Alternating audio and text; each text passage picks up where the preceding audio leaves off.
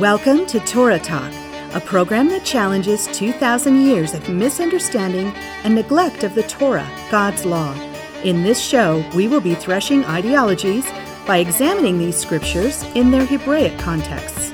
Our goal is to separate the wheat from the chaff, the truth from misconception. This program is sponsored by The Harvest, a Messianic charismatic congregation in Thornton, Colorado.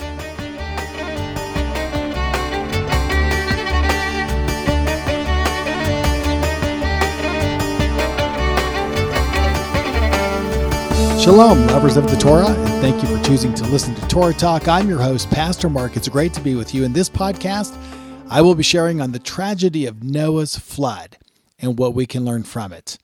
It is the second of three catastrophic falls of humanity recorded in the Bible.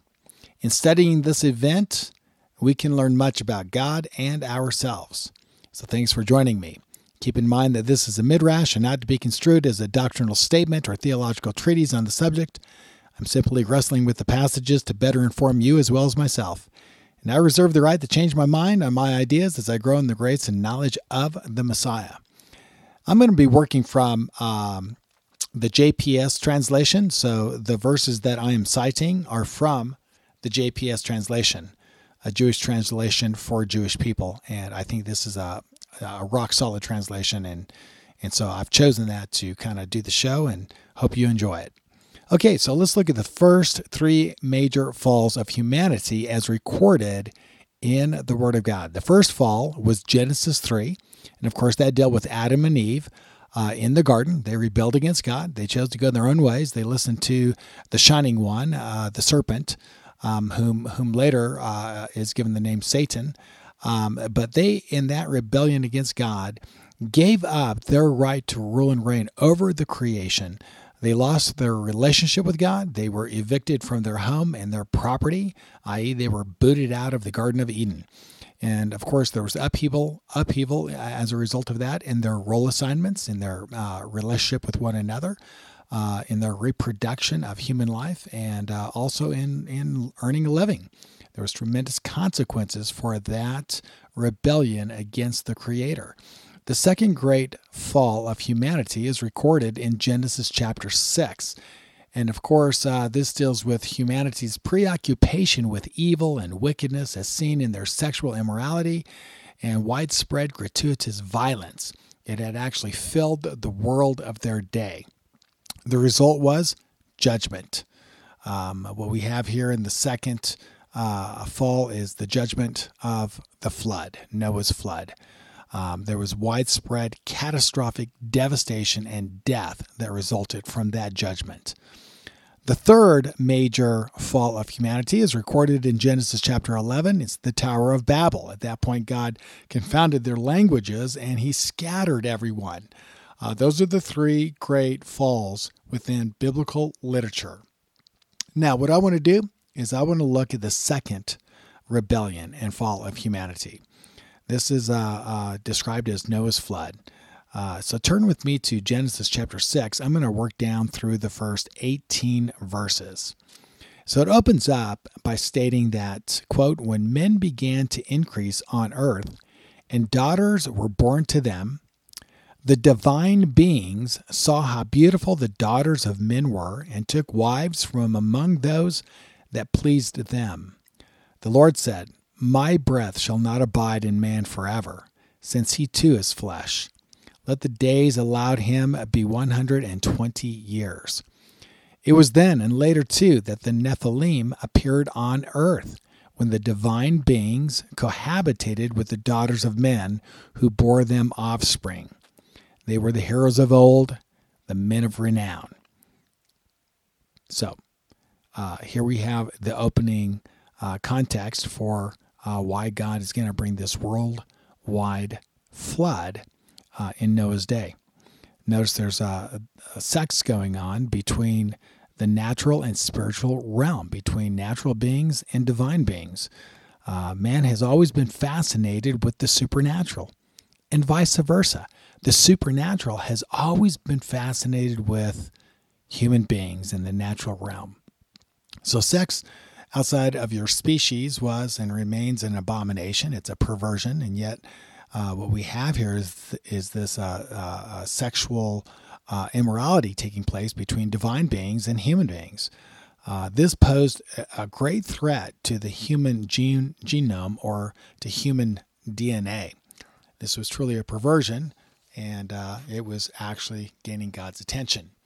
I want to look at verse number five. It says, it goes on to say, The Lord saw how great was man's wickedness on earth, and how every plan devised by his mind was nothing but evil all the time. That's what characterized the world of Noah's day. Narcissism ruled the day. And, to be honest with you, not much has changed since that time. You can just read like any of the news headlines on any given day, and you can just see around the globe uh, this narcissism, both within uh, people's hearts and even within uh, um, institutions and uh, uh, businesses. It's just it's it's just shocking to read that. I mean, you just read it for yourself. You know, I mean, it's it's there for everyone to see. Now, I want to say that the believer is an exception to this standard of narcissism that is all around us.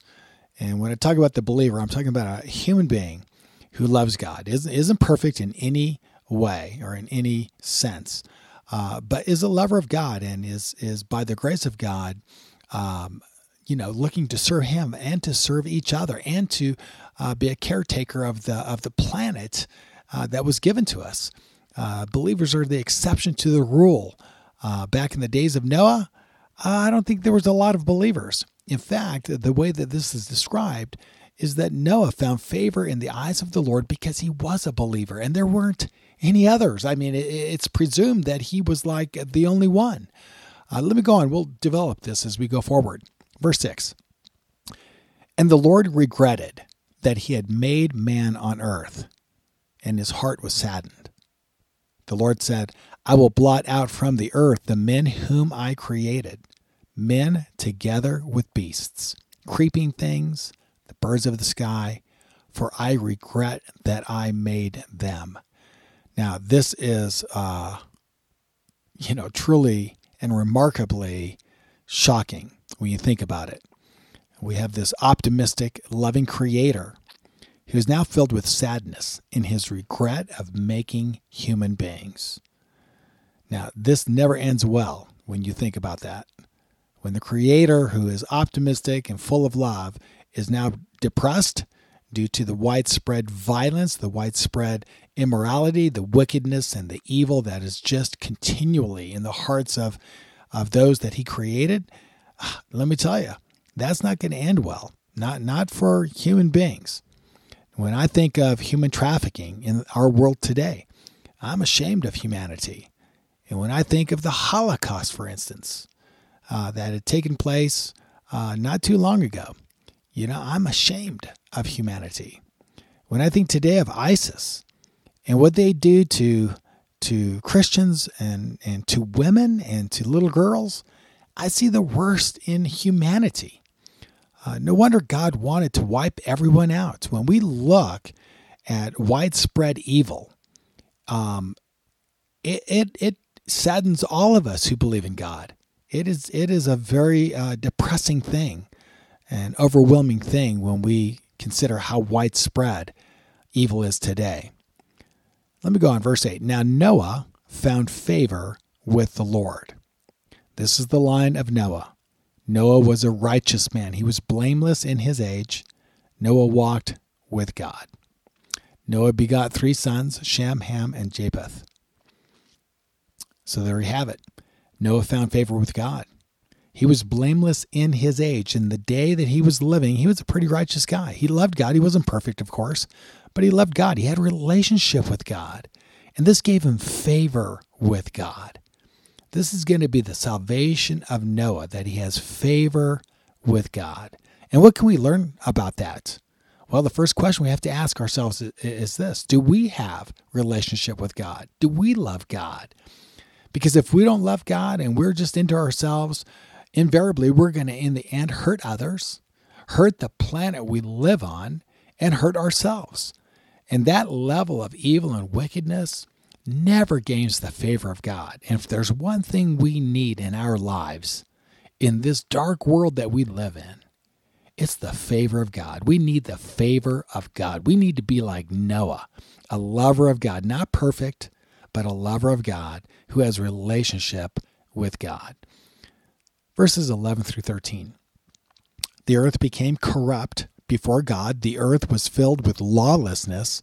When God saw how corrupt the earth was, for all flesh had corrupted its way on the earth, God said to Noah, I have decided to put an end to all flesh, for the earth is filled with lawlessness because of them. I am about to destroy them with the earth. Think about it widespread greed, widespread pride, lust, violence, all of these things filling the earth in the days of Noah. And God had had enough. He decided to annihilate humankind and the area that he lived in with a local but universal flood. Verse 14 through 18. He goes on to say, Make yourself an ark of gopher wood, make it an ark with compartments, and cover it inside and out with pitch. This is how you shall make it. The length of the ark shall be 300 cubits, with its uh, width 50 cubits, and its height 30 cubits. Make an opening for daylight in the ark and terminate it within a cubit of, of the top. Put the entrance to the ark in its side, make it with bottom, second, and third decks. For my part, I'm about to bring the flood, waters upon the earth, to destroy all flesh under the sky in which there is breath of life. Everything on earth shall perish. But I will establish my covenant with you, and you shall enter the ark with your sons, your wife, and your sons' wives. So, a flood. A flood on the land they had occupied. Mankind, at this point, they were all in one geographical area at this time. They had not scattered throughout the earth. That was part of the problem. Um, but they were all together at this time in one area. And this is the area in which Noah lived, of course. And so it would just take a local flood uh, uh, that would be very, very large, by the way. But regardless, it, it, it was a flood that would destroy every human being, a universal flood that would destroy every human being, destroying the world in Noah's day. Every human being and all the associated soulish animals that lived on that landmass with humanity. Only Noah and his family would survive. Now I want to fast forward to the post flood account. So turn with me to chapter 8, and I'm going to begin in verse 14. I'm going to read through verse 17. And in the second month, on the 27th day of the month, the earth was dry. God spoke to Noah, saying, Come out of the ark, together with your wife, your sons, and your sons' wives. Bring out with you every living thing of all flesh that is with you birds and animals and everything that creeps on the earth. Let them swarm on the earth and be fertile and increase on the earth. Now, this is remarkable. Think about that. This is remarkable because this is a part of that, that essential mandate that he had given to Adam and Eve earlier. And that mandate to be fruitful and fill the earth is now being given to Noah and his family. And when you think about it, Noah is kind of the new Adam. He's the he's the beginning of a new humanity. Humanity's been destroyed. Only Noah and his family exist. And God's saying, "Now you pick up what I had given originally to Adam and Eve. This mandate to fill the earth, multiply and fill the earth." So this is the beginning of humanity once again. Verses 18 through 20. So Noah came out together with his sons, his wife, and his sons' wives. Every animal, every creeping thing, and every bird, everything that stirs on the earth came out of the ark by families. Then Noah built an altar to the Lord, and, taking of every clean animal and every clean bird, he offered burnt offerings on the altar. Wow, note well. that Noah understood the distinction between clean and unclean. This is very important. It's it's a topic for another time, but even as early as Noah, he understood the distinction between clean and unclean when it came to sacrifice. His sacrifices, by the way, to God, uh, they were an act of worship, which tells us a lot about Noah and his relationship with God.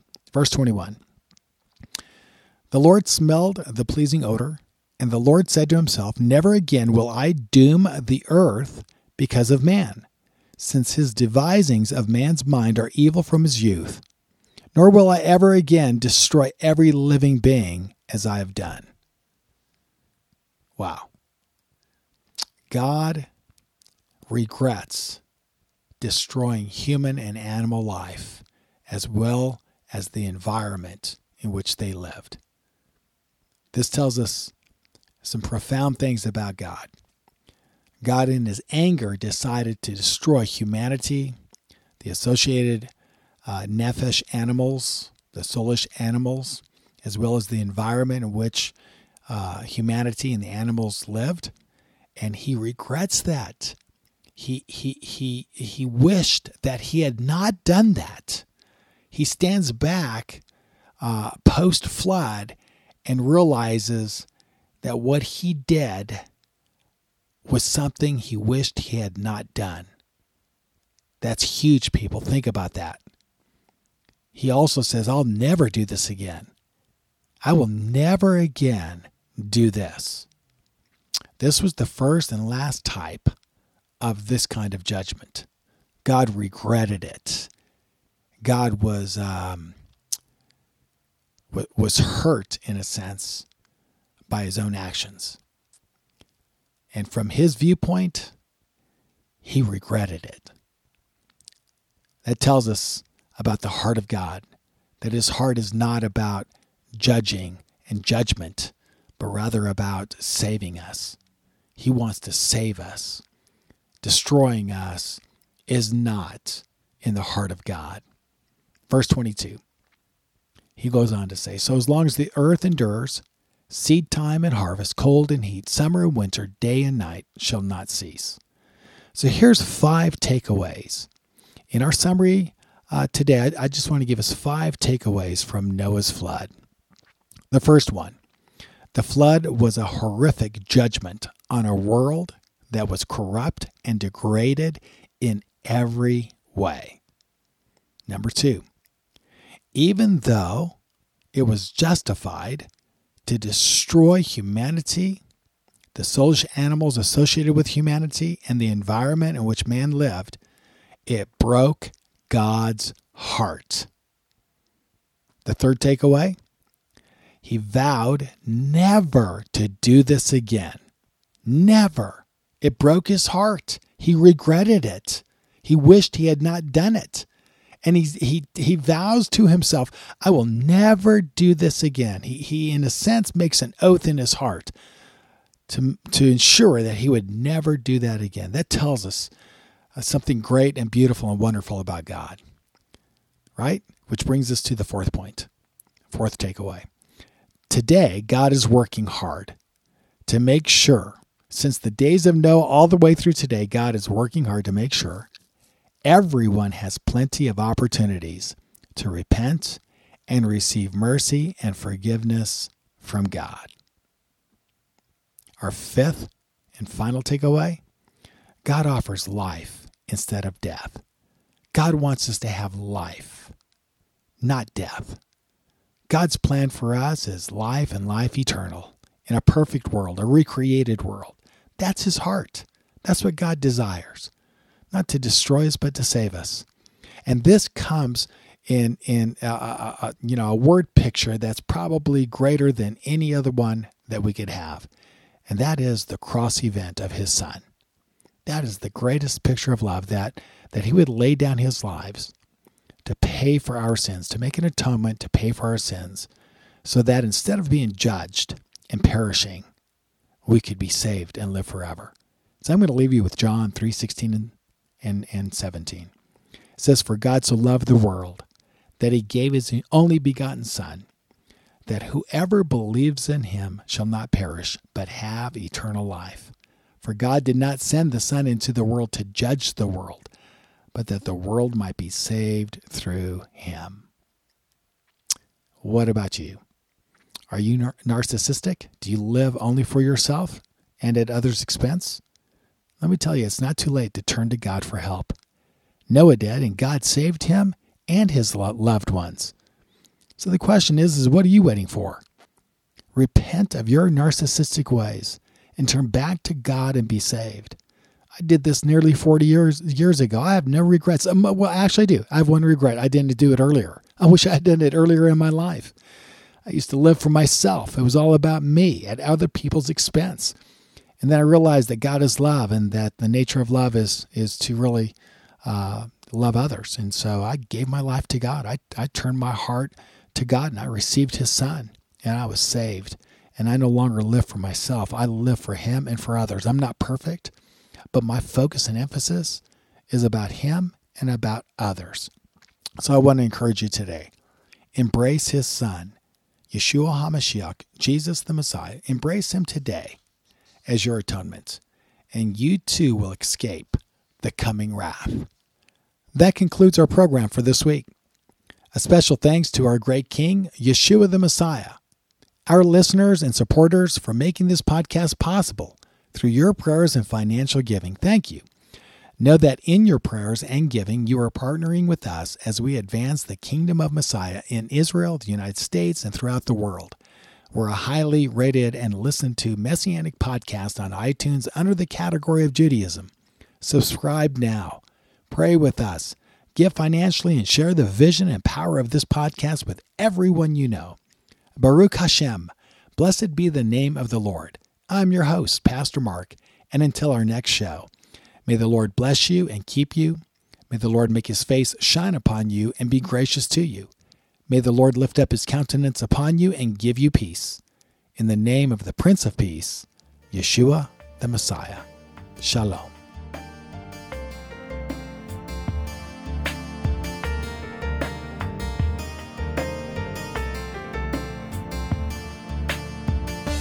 Torah Talk has been brought to you by The Harvest, a Messianic charismatic congregation located at 8891 Hose Boulevard in Thornton, Colorado. Your host has been Pastor Mark McClellan. Join us for Sabbath services at 1 p.m. next Saturday afternoon. For more information, please call us at 303 761 9948 or visit our website at www.graftedin, that's. God bless you and shalom.